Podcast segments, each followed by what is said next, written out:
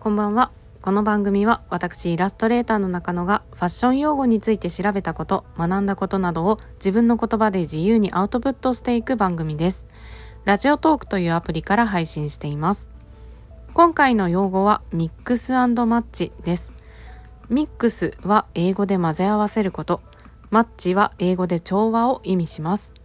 つまりミックスマッチは違うものを組み合わせながらもうまく調和させるという大変高度なテクニックが必要とされる着こなしのことを言います。具体的にはトップスやボトムや重ね着するもので色や柄や素材をバラバラにしながら全体で見ると一つにまとまって見えるという新しいスタイルの提案の仕方です。ちなみに、アンドを抜かしたミックスマッチという用語もあり、こちらはスーパーマーケットなどの販売方法で違う商品を組み合わせて売ることを言うそうです。例えば、靴下がよりどりみどり3点で1000円といった売り方をミックスマッチと言います。以上、今回はミックスマッチという用語についてまとめました。